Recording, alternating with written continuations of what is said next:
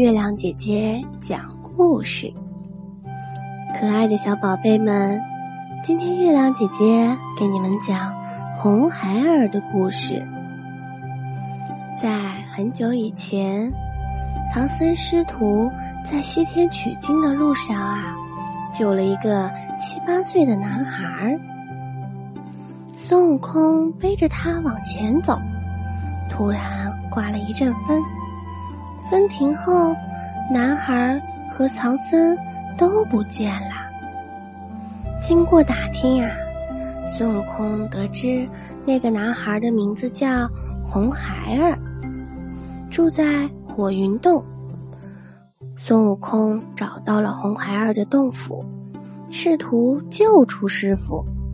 突然，红孩儿喷出了三昧真火，孙悟空被打败了。只好想别的办法。红孩儿请父亲牛魔王来吃唐僧肉。孙悟空扮成牛魔王来到了火云洞。红孩儿试探牛魔王：“张天师问我出生几年几月，孩儿不记得了，父王能告诉我吗？”孙悟空一愣，说：“我。”我我也记不得了。红孩儿勃然大怒，打你个冒牌货！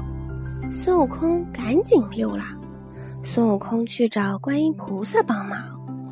观音菩萨和孙悟空一起来找红孩儿。红孩儿举枪刺向观音菩萨。观音菩萨登上了彩云，升到了高空，留下了千叶莲台。红孩儿一下子就翻到了莲台上，然后学着菩萨的样子打起坐来。观音菩萨从净瓶中拿出了杨柳枝，往下一指，叫声“退”，莲台瞬间成了枪刀台。红孩儿被困在中间，他吓得大叫。菩萨饶命！菩萨饶命！菩萨收服了红孩儿，让他做了善财童子。唐僧啊，也得救了。